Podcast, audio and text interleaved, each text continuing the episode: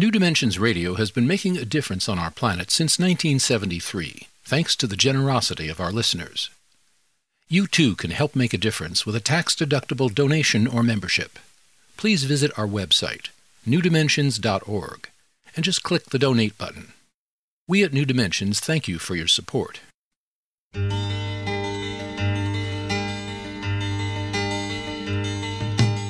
It is only through a change in human consciousness that the world will be transformed. The personal and the planetary are connected. As we expand our awareness of mind, body, psyche, and spirit, and bring that awareness actively into the world, so also will the world be changed.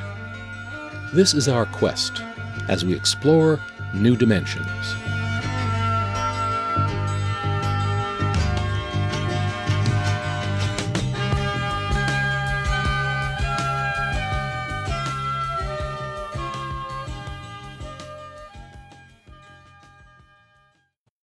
Chances are that you've had a passing thought about a future event, then let it go, only to have it occur. Experiments consistently show that human beings are as wired to know what's coming next as we are to see, feel, hear, and think. Cutting edge science is now proving the value of what has long been considered the providence of what some consider mystic charlatans, and to show us how we can cultivate these natural abilities.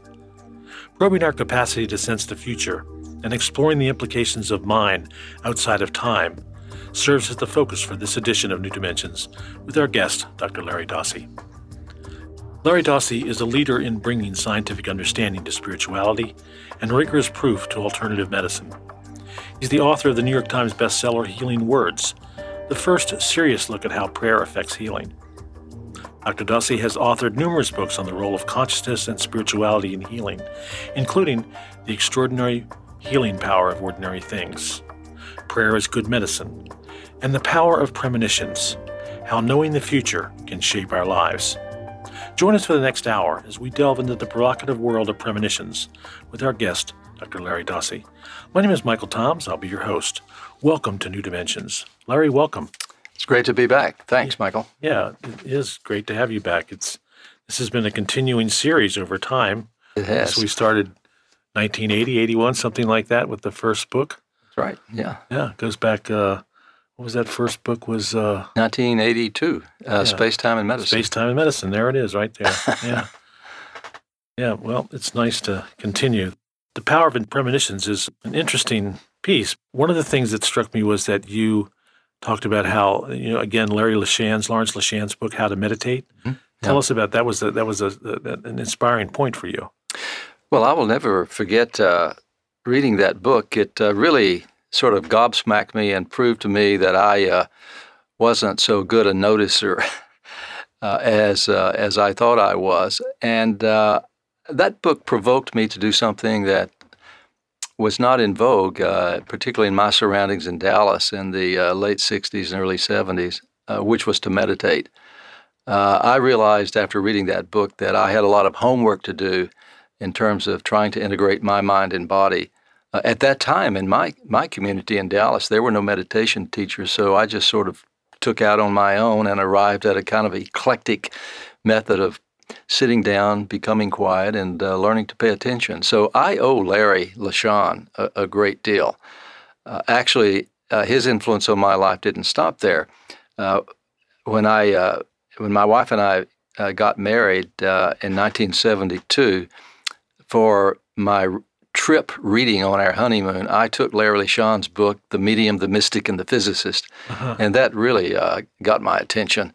So, in many ways, at different points in my life, uh, Larry LeSean has been there as uh, a mentor, and uh, we still communicate and uh, exchange email messages. And uh, I just recently sent him a copy of this book, and uh, I'm happy to say that he smiled and uh, and gave his blessing on it. That's great. That's great. You mentioned Dallas. Of course, you were you were uh, uh, at the Dallas City Hospital. Um, the Medical City Dallas Hospital, City where I was uh, chief of staff for a while. Uh, it's one of Dallas's major hospitals, and I practiced internal medicine there for uh, about two decades. and there was this again. There was a story that you mentioned in the in the beginning there about what happened there. A, particular case that uh, really struck you, and uh, it involved also a colleague. Can you tell us that story? Sure. Uh, actually, this was in my uh, first year of medical practice. I was pretty much minding my own business as a conventional doctor, and uh, one night I had a powerful dream. It uh, at the time I'll never forget it. It seemed like it was the most vivid dream I'd ever had in my life up to that time. But in view of the content, that made no sense to me at the at the time. Uh, I dreamt uh, that the four-year-old son of one of my medical colleagues was having some sort of test done. He was lying uh, on his back on a an examination table. At his head, there was a technician who was trying to do uh, some sort of test on his head. It wasn't clear to me in the dream exactly what it was. And his mother was trying to uh, comfort him. She was standing along, alongside this child. And uh, the technician was having really a great deal of trouble. The boy just went berserk. He started screaming, kicking, fighting, crying. Finally, uh, this test was going nowhere in the dream, and the technician just turned around and said, I quit. Uh, I give up. And she uh, walked away. That was the dream. I, I, woke up. I couldn't figure out why this dream had popped up. Uh, I went to work uh, early the next morning and made hospital rounds and saw patients all morning. At lunch, I was sitting with the father, my colleague, and in walks his wife, and she's carrying this little boy in her arms, and he's crying, and his head is wet. And she proceeds to tell her husband my dream uh, how they just had to abort this brainwave test procedure that they were trying to do. And uh, it was an astonishing moment for me. Uh, I, I, knew the world didn't work like that. I didn't have any way to deal with this experience. I certainly wasn't into premonitions and uh, all the other categories of uh, so called ESP. And so I just sort of sat on it. I, I uh, tried to deny it, you know, stuff it back in the unconscious and not deal with it. Uh, and that didn't work very well because my patients began to come to me and share their premonitions with me about their own illnesses. Uh, so one thing led to another. And over the years, this has uh, become a point of great preoccupation with me, these premonitions, how they play into our lives, and especially in healthcare environments. Well, the other thing, part of that story, was that you went into your colleague's office. Yes. And shared that uh, dream with him. What it, happened? It upset him. He didn't want to talk about it. He refused to talk about it. And never again did he ever bring this up.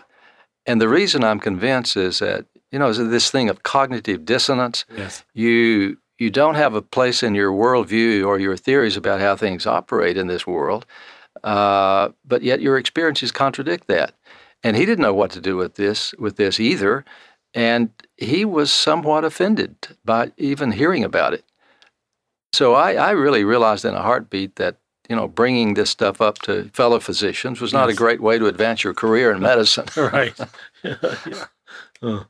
So uh, one of the things that uh, I was thinking about, one of the quotes you used was the uh, about knowing about this is that Louis Armstrong when he asked was asked about jazz, a reporter, and he said, "Well, if you don't know, I can't explain it to you." That's exactly right. Great.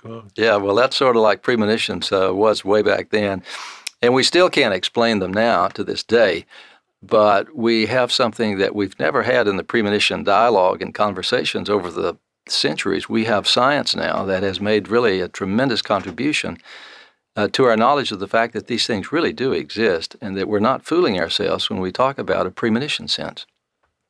One of the one of the quotes I pulled out of the book was uh, that premonitions are our birthright.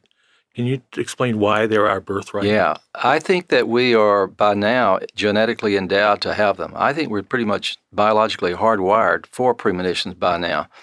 I think the way we got them was early on in our evolutionary history. Uh, and uh, if you think about it, any survival oriented organism uh, would have a leg up in survival if that organism would be able to anticipate what was going to happen in terms of threats to their uh, to their physical being. Uh, so I suspect that who knows, perhaps through genetic mutations, this ability arose. It gave a survival advantage to the organism that possessed it. This meant that that organism would be around longer to procreate, and meet our uh, evolutionary imperative, which we're told is to stay alive and procreate.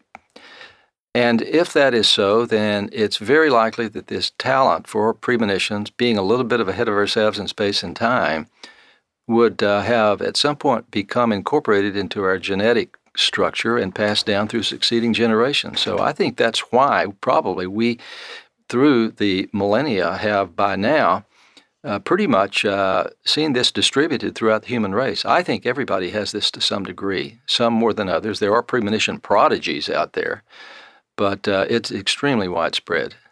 You you, you broke the, the Latin word praemonere. Uh, yeah. That that means forewarning. Forewarning. So this gives you sort of a clue about what these things tell us about.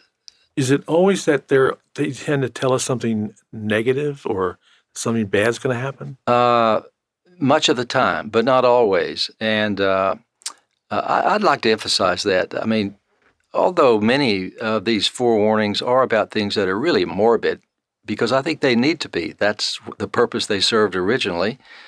Uh, many uh, people have premonitions of nice things.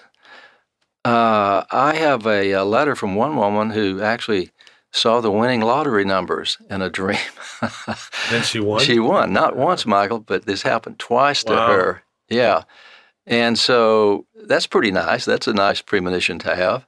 And also, they they uh, give us uh, uh, they announce upcoming uh, oh developments in relationships. People meet lovers in dreams that p- pan out to be true. For example, uh, I've had people to tell me that they have premonitions about where the last remaining parking spot in Manhattan is. I mean, so these things do come in all flavors, you know, and they're not always morbid. Yeah.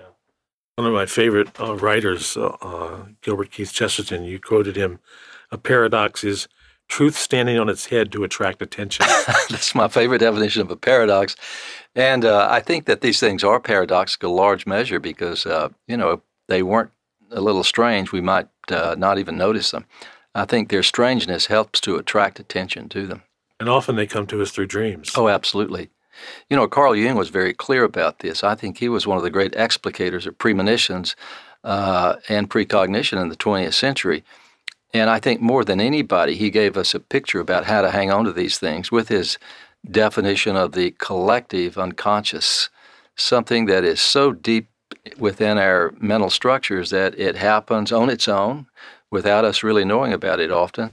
And also, the collective issue is very important too, because this is a way for people to have, for example, mutual premonitions. I mean, these things do happen to large groups of people sometimes, not just to specific individuals. And Jung gave us a model to hang our hats on about how that might happen. Yeah, that's a great story of Jung and Freud in the in the book, the library, whatever. And there's this sound that, that kind of explosion or whatever that happens, and yeah. Freud denies it, and Jung says, "What do you mean you didn't hear it?" What? and he also predicted that. Ah, Herr Professor, and I, I even predicted, predicted it's going to happen again. And so it did all of a sudden. And Freud was extraordinarily unnerved by this. It's interesting that late in his life, Freud, his own record, is saying, if I had my life to live over, I would go into psychical research, which is the term in those days of uh, things like telepathy, yes. clairvoyance, ESP, and so on. Yes. So I'm speaking with Dr. Larry Dossey, and he's the author of a book entitled The Power of Premonitions How Knowing the Future Can Shape Our Lives. And that's what we're exploring, and we're going to continue to do that in just a moment. My name is Michael Toms, and you're listening to New Dimensions.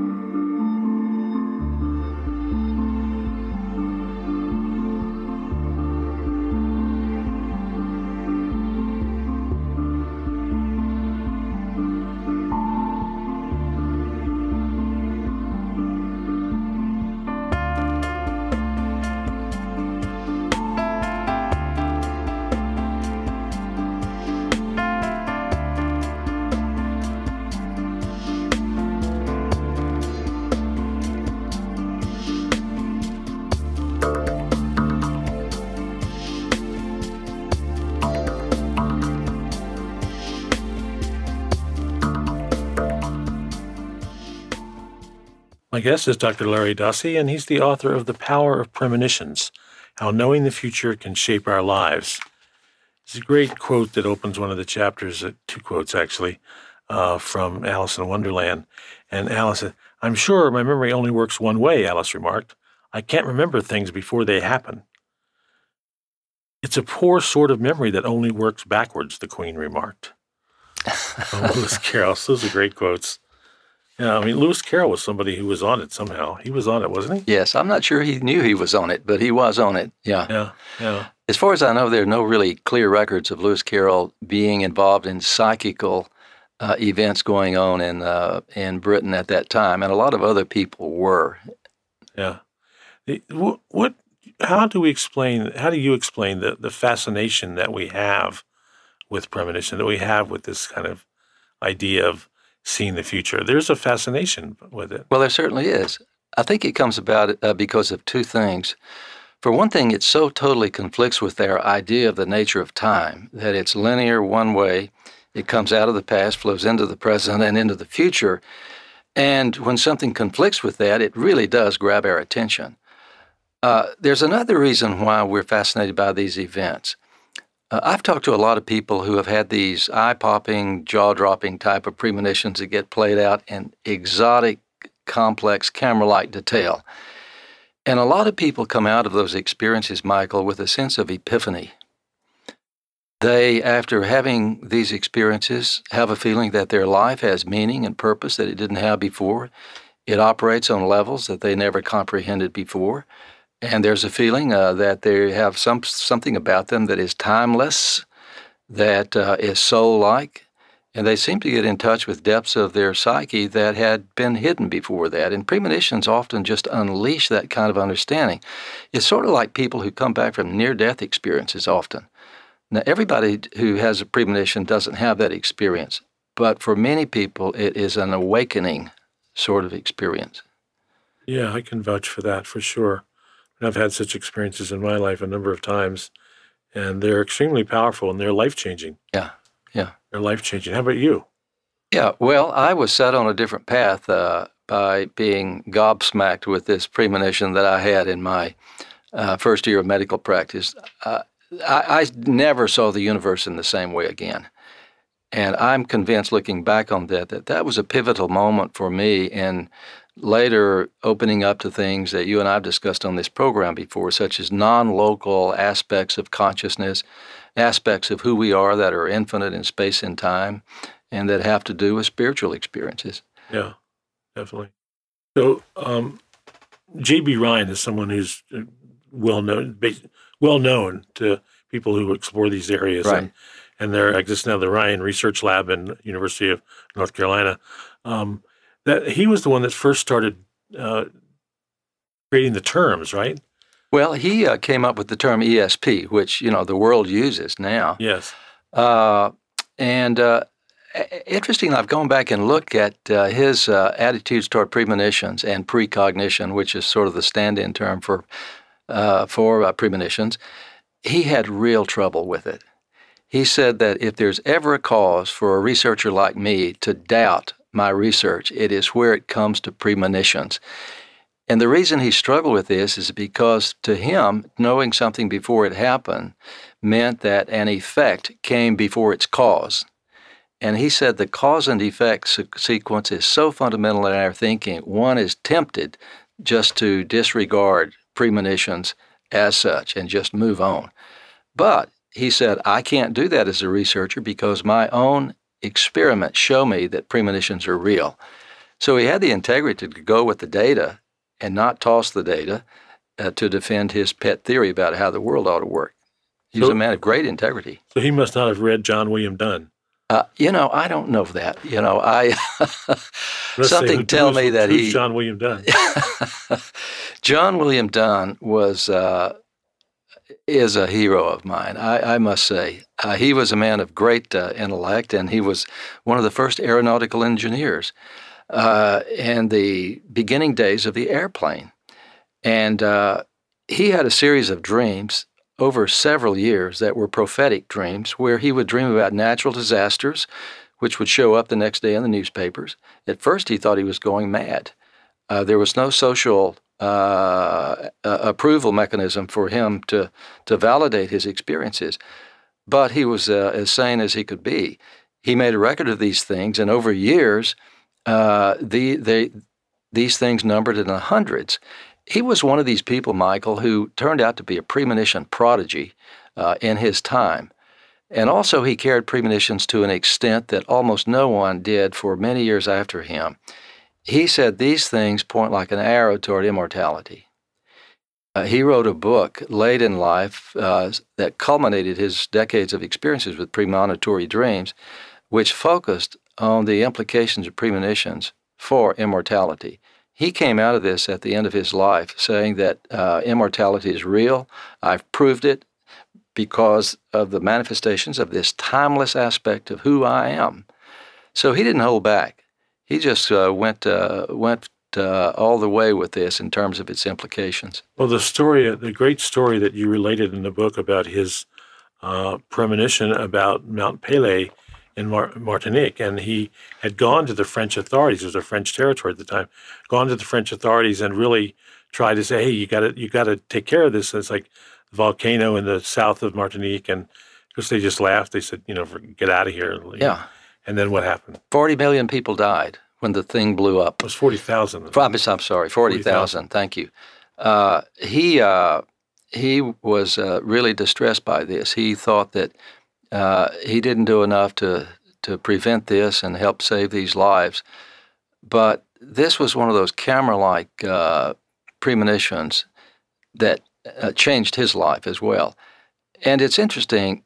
He was so respectable in intellectual circles uh, in his day that he had a huge effect on the arts and humanities and scientific community in his day because of his credentials and his meticulous way of documenting these things. And so, as I do in the book, I just go down and, and, and, enumerate many people who pay homage to him in their writings. People you might not expect, like J.R.R. Tolkien, for example, uh, and C.S. Lewis, and many people who came after him say that they owe this man a great deal in their own thinking. Well, it's interesting because he was a, an aeronautical engineer, uh, and it really proves his premonition was that he had seen 4,000. Yes. He missed a knot there. That's right. And he said, I'd missed a knot. Yeah. Which kind of validates the, the premonition. I mean, he could have just have rounded it off up to the next decimal, right, and added a zero and not told anybody about yeah. it.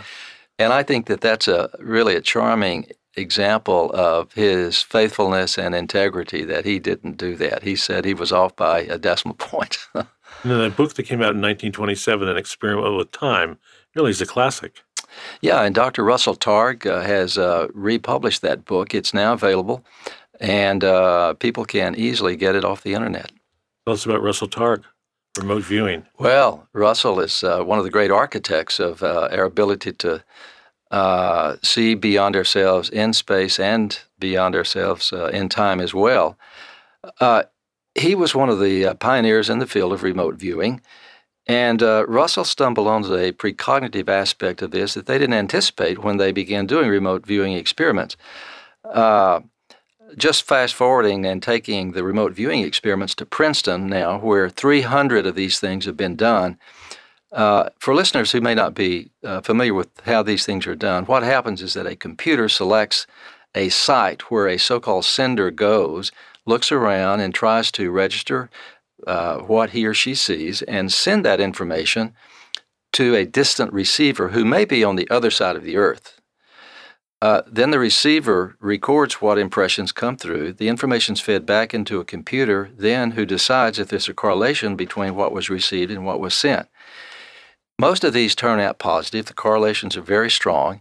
And here's the thing in the majority of cases, the receiver gets the information up to a week before it's even sent. Uh, before the computer even randomly selects the site that's going to form the content of the information that's being sent. Uh, these uh, remote viewing experiments are so precognitive that the Princeton group decided to call them not just remote viewing experiments, but they've changed this, the title of this body of knowledge to precognitive remote viewing. This is one of the major databases that we have that points to an innate uh, premonition sense in a wide variety of people. And then there's another organization called the Arlington Institute. The Arlington Institute is run by a friend of mine named John Petersen, who's one of the most respected futurists in the country. Uh, this is a Washington based outfit. Uh, John uh, is working with people who have experience in uh, precognitive remote viewing. But the interesting thing for our listeners is that he has a website now where people can enter their own premonitions about events that they sense that are coming up that may be in the national interest for people to know about. For example, a lot of people have uh, premonitions of uh, terrorist attacks uh, somewhere in the world. Uh, almost 14 million people say that they have had they had premonitions of 9/11. People have premonitions of natural disasters, tsunamis, hurricanes, and so on. So John is asking people to report these to the website he has a team of statisticians and uh, data analysts who try to find, find patterns in all of these premonitions, and they're trying to figure out whether these can be used in a predictive sense in the nation's best interest. So the website, in case anybody is interested, is uh, arlingtoninstitute.org. Uh, if you have a premonition, enter it into the website. You can do so anonymously. Nobody's going to bug you. And uh, we'll know if we can uh, sooner or later use these things in a predictive way for the nation's best interest. Also, the global culture as well, right? Because this, oh, oh, exactly. Yeah, yeah, this is not limited to the United States. Yeah, right, right, exactly.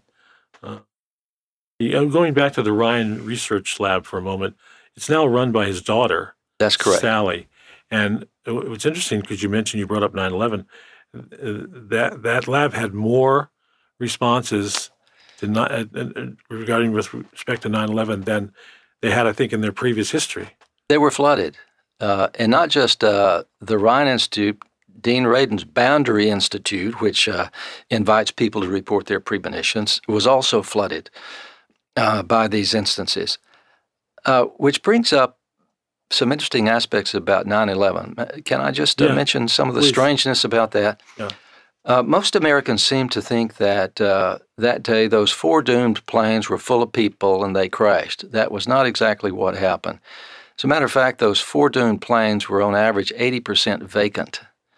Uh, the range was 74% vacant to 85% vacant. Uh, so a lot of people found some reason not to travel that day. Uh, I have had the opportunity to talk to some of those people and uh, maybe maybe perhaps I can relate one of those experiences when we come back. I'm speaking with Dr. Larry Dossey. He's the author of The Power of Premonitions How Knowing the Future Can Shape Our Lives. My name is Michael Toms, and you're listening to New Dimensions. I want to also say that Larry is the author of a number of books, including Prayer is Good Medicine, Be Careful What You Pray For, Space, Time, and Medicine, Beyond Illness, Meaning in Medicine, a whole host of books. And you can get them on the website, dosseydossey.com. That's D O S S E Y, D O S S E Y.com. You can also get there through the New Dimensions website, newdimensions.org. My name is Michael Toms, and you're listening to New Dimensions.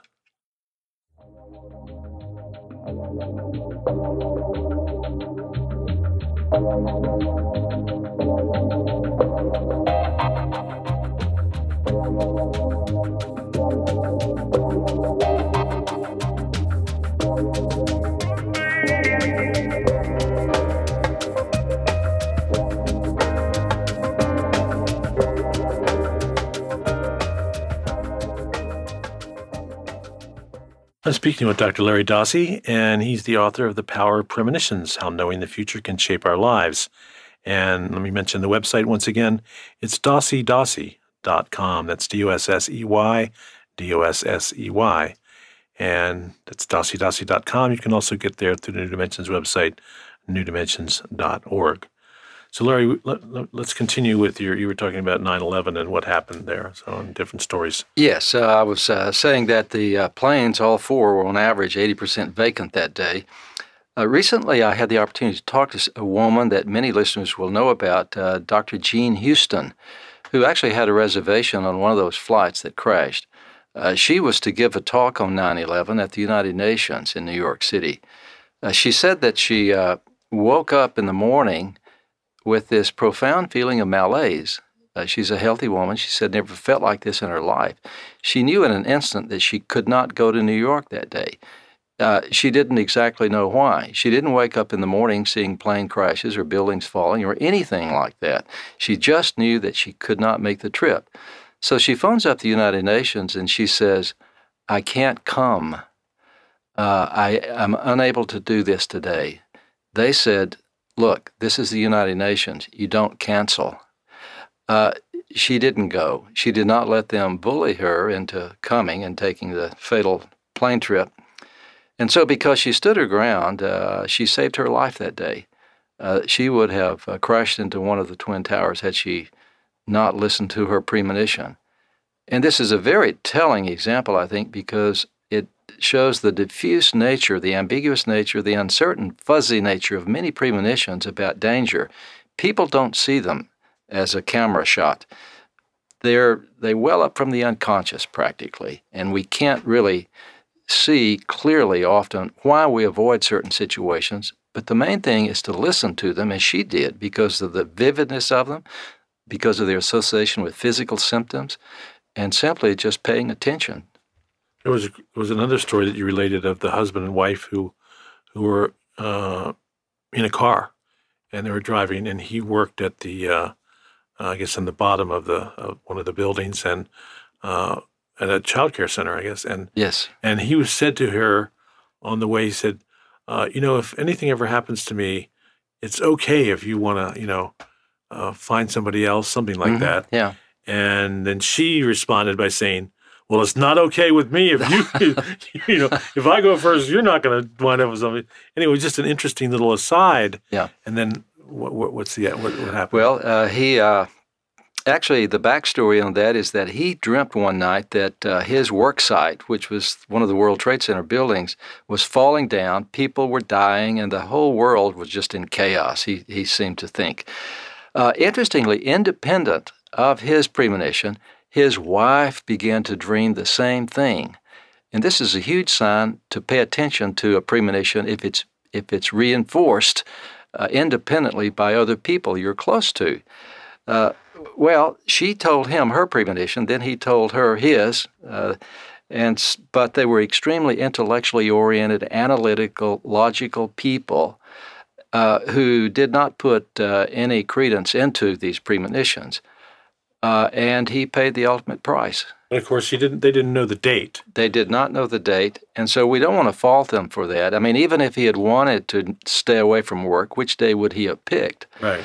This is one of the uh, uh, criticisms, uh, I think justly so, of premonitions. They don't come like these digital photographs with the time and date at the bottom of them, and so people are often left with uh, imprecision and uh, not knowing which way to jump with these things but not always. Sometimes they happen so close on with, for example, Jean Houston's premonition that she knew when to avoid traveling.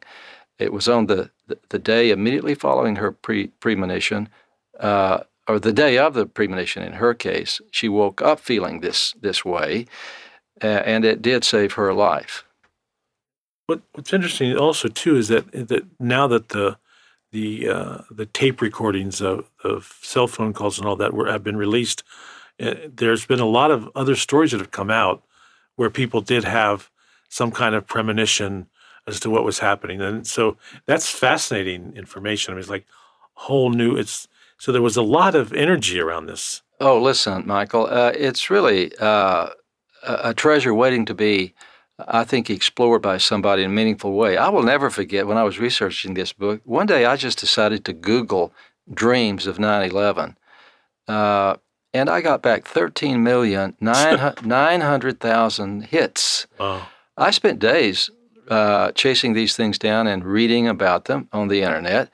Uh, some of these things were so vivid to the people who experienced them that they made videos of them and posted them on YouTube uh, it's a fascinating thing to do to go explore some of these things. Many of these people had camera like uh, impressions, but again, as we were saying, rarely did anybody come up with the specific date.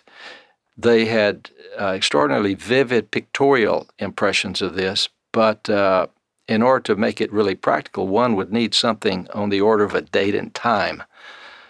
And that's uh, not often present, at least in that particular situation.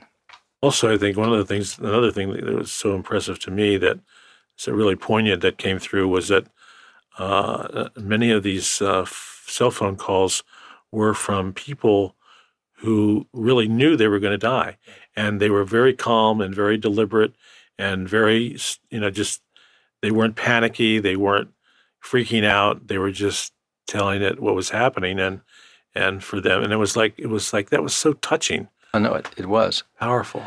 Well, can I give you one other example that Please. makes certain uh, key points about the nature of these things? Uh, this has to do with a woman named uh, Amanda. She's called this in the Rhine Archives, where this uh, is from. She was a young mother in Washington State, and she dreamed one night that a chandelier in her baby's room fell out of the ceiling onto the baby and wrecked the crib, which was under the chandelier. Uh, this horrified her. She woke up. Uh, she uh, awakened her husband, told him about the dream. He told her, Look, it's silly, it's just a dream, go back to sleep, which he promptly did. Uh, she couldn't, she was terrified. Uh, in the dream, uh, I might add, she looked at a uh, clock that was on the baby's bureau when she went in and saw that the chandelier had fallen in the dream, and it read 4:35 in the morning. Uh, well, unable to go back to sleep, this woman goes in and brings the baby back to bed with her and her husband. A couple of hours later, they're both awakened by a loud crash. She goes into the baby's room. The chandelier has indeed fallen onto the crib and has demolished the crib. The baby certainly would have been uh, injured severely or probably killed if she had not acted on her premonition to rescue the baby. And she looked at the clock, uh, and it was 4:35.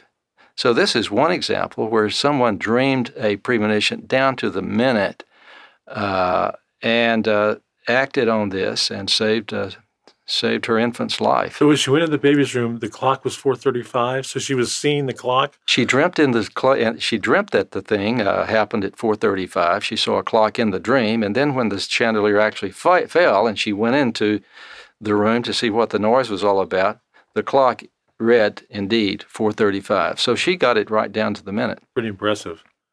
Now, often, a lot, many of these um, precognitive uh, uh, dreams or premonitions, whatever, often are outside because they're outside of time. Uh, often they can't be specified to a particular event or date. What about that?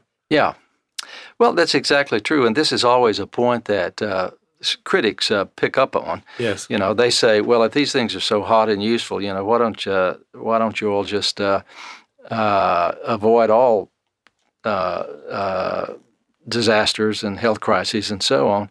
I don't know why they're not uh, all that specific, but there is a a widespread impression in psychical research, ESP parapsychological research, that the unconscious does not do numbers very well.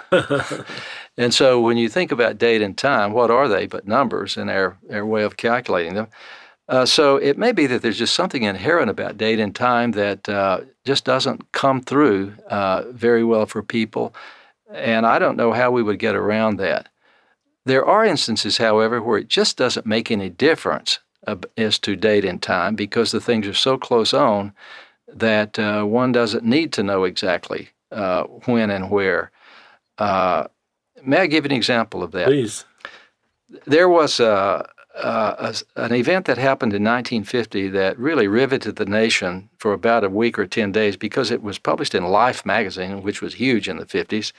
And it had to do with a little church in Beatrice, Nebraska, population about 5,000 at the time. And uh, it had uh, to do with West Side Baptist Church in this little town. There were 15 choir members who met every Wednesday night at 7:20. They cranked up choir practice at 7:25. But on this particular Wednesday night, uh, nobody showed up. It was the first time in the history of this church that there was a complete no-show. Well, at 7:25, the church explodes. It blew up. There was a natural gas leak, they later discovered. It just demolished the thing.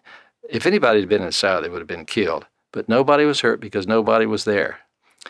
So one wonders, uh, why didn't they show up? Every one of these choir members were interviewed, and not one had a clue that the church was going to blow up. They had trivial, mundane reasons why they didn't come on time that night. One woman was doing ironing, a couple of kids got carried away with homework, and so on.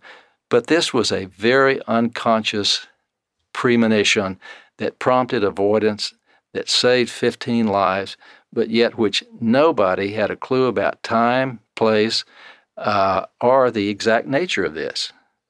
So, this to me is a stunning example of how this stuff can operate at an unconscious level and can save our skins, even though we, don't know this really is going to happen. Well, again, paying attention, it's like not just having a, uh, a vivid look or vivid, a vivid premonition, but that the feeling level is important. Like, you know, well, I felt like, I felt like this is what I felt and this is what I did. So, so often it comes in different ways, right? That's right. Yeah. Also, uh, I think this is really important. This thing you mentioned about the feeling level, and the particular feeling level that I would emphasize that uh, seems to mediate so many of these things is love and empathy and compassion. Uh, if you look at the Amanda story where the chandelier fell, this is the mother child bond that's operating here. And Jung uh, told us that the most primordial, fundamental archetype in human existence is the parent child bond. He even said it's the mother child bond. Mm. And if you had to pick uh, one context where most premonitions happen, I would wager you that it's going to be a mother and a child. She knows her child is in danger. She has a premonition about it, and she tries to act on it. We see this over and over again. And you can't understand that bond and those kinds of actions without bringing in love. Yeah, it's, it's different, I think, with mothers and, and, and progeny and fathers and progeny. There's a different dynamic. There certainly energetic. is. And we see it all the time in, the, in uh, so many of these examples in my book where the mother has the premonition, as in the Amanda story. She tries to interest her husband in it, you know, and in this case, he said, It's silly, it's a dream, go back to sleep. So much for fathers. So I'm speaking with Dr. Larry Dossey, and he's the author of a book entitled The Power of Premonitions How Knowing the Future Can Shape Our Lives. And that's what we're exploring, and we're going to continue to do that in just a moment. My name is Michael Toms, and you're listening to New Dimensions.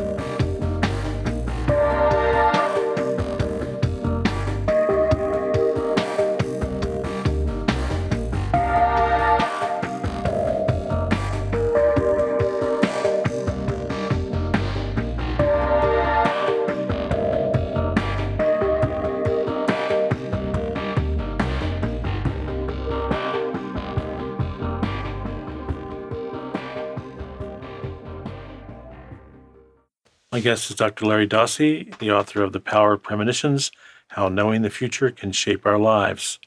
Also, Meaning in Medicine, Prayer is Good Medicine. Also, Be Careful What You Pray For, uh, the best selling Healing Words, and other books as well. Larry's been quite prolific in his writing. And uh, if you'd like more information, you can go to the website dosseydossey.com. That's D O S S E Y, D O S S E Y.com can also get there through New Dimensions website, newdimensions.org. Larry, there's a word that I, am struck by. It's really a wonderful word. And you talked about it in the book, numinous. And I guess Rudolf Otto was the first one to coin this, but it's such a wonderful word, numinous. I love it myself, yeah. Actually, the word comes from uh, the Latin, and it means touched by the divine, which gets back to something we were saying earlier. Many people who have uh, vivid complex premonitions that prove to be true feel like they've had an epiphany, as if they have been touched by the divine. I think numinous is the perfect word to describe that experience. It also explains the light around many saints that you it's like we're, we're looking at a picture here is a there's a whole light around it often there's light around like you see photo pictures of so you know whoever Jesus looked like, and there's always a light around. Yes. Uh, certain people have told me that their premonitions feel as if they are lit from within, which I think is very, uh, really uh, right on. Uh, one woman told me that she felt her premonitions were in italics. they were emphasized uh, in a certain way in her experience. And uh, they just seem special, you know. They they seem vivid. They seem realer than real, as many people will say. Uh, and this is a valuable way to uh, separate those premonitions and dreams, for example, that are just ho hum and that clearly are nothing more than fantasy. Uh, but if they have this numinous quality, it's best to pay attention to them.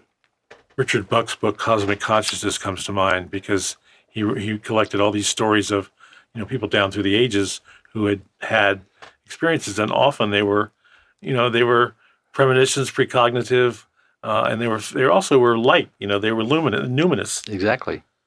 Uh, interesting. Yeah. So we've been talking about this, and I'm sure that some of our listeners are saying, "Well, okay, I'm sold. What do I do? How do how do I develop this in myself? What do I where do I go? What do I do?"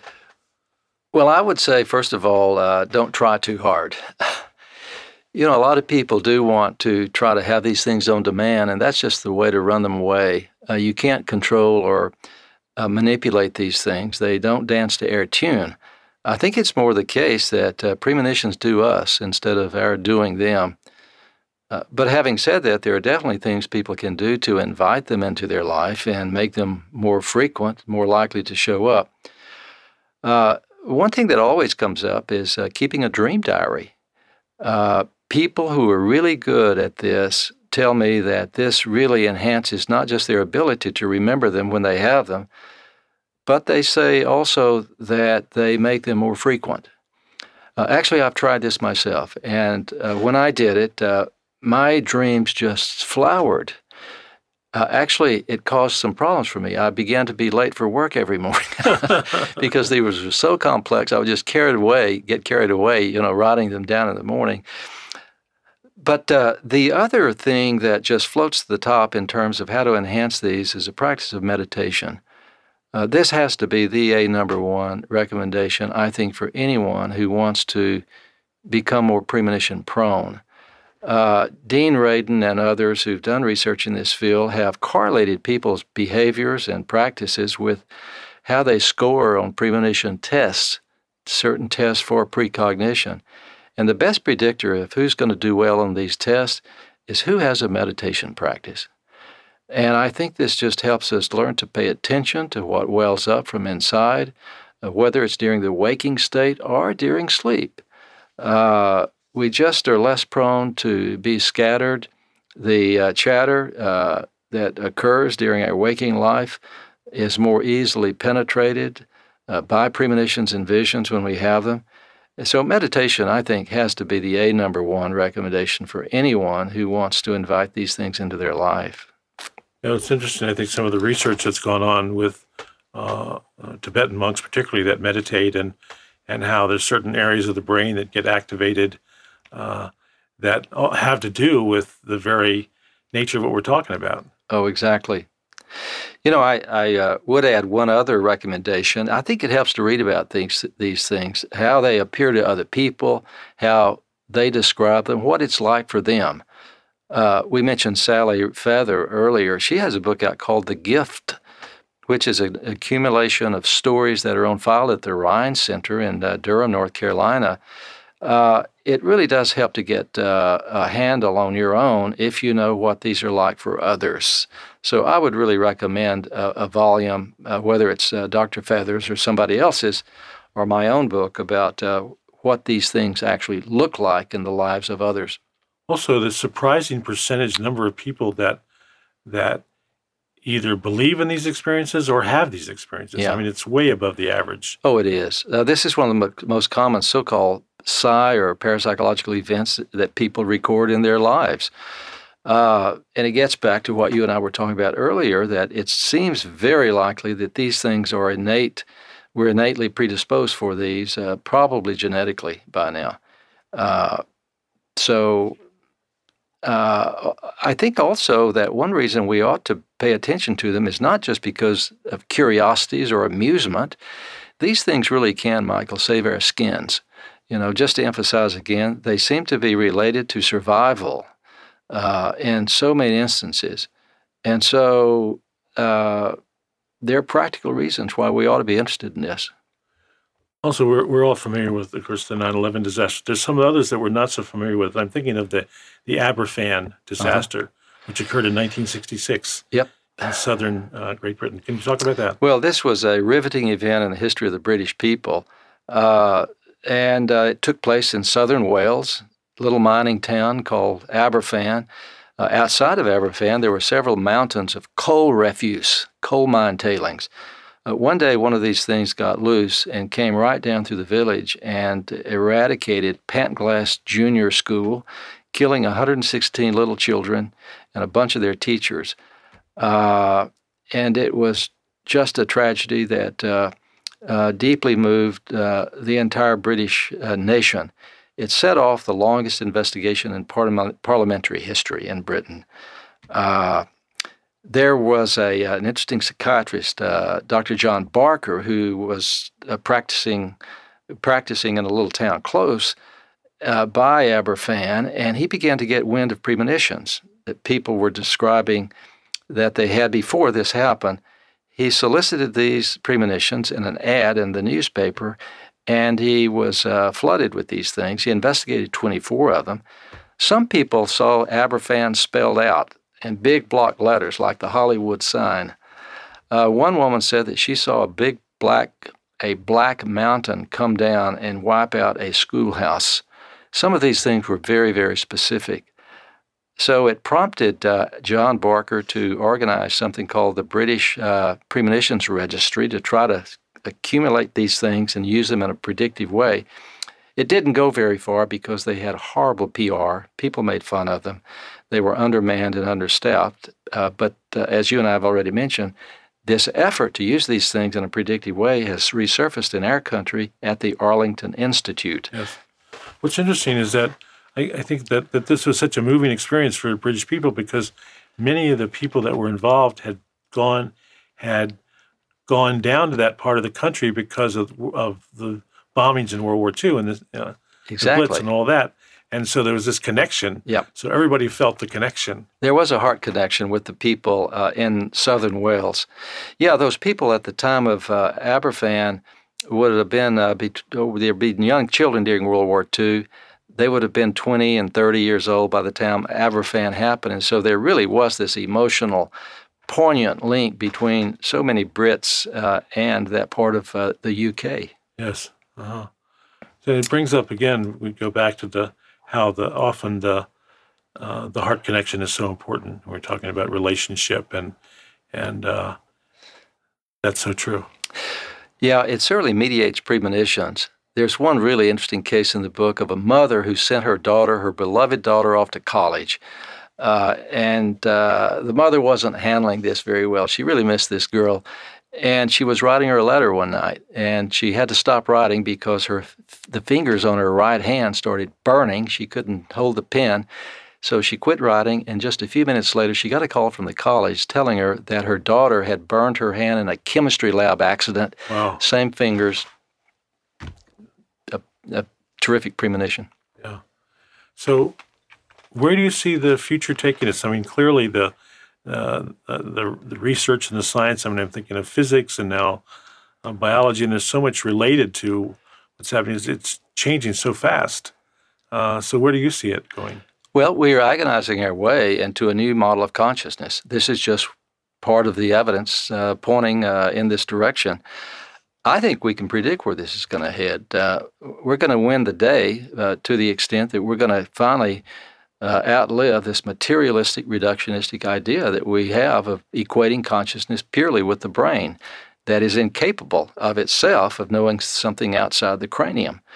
Uh, clearly, this uh, evidence uh, is accumulating. We've got science now. There are many categories of evidence favoring premonitions.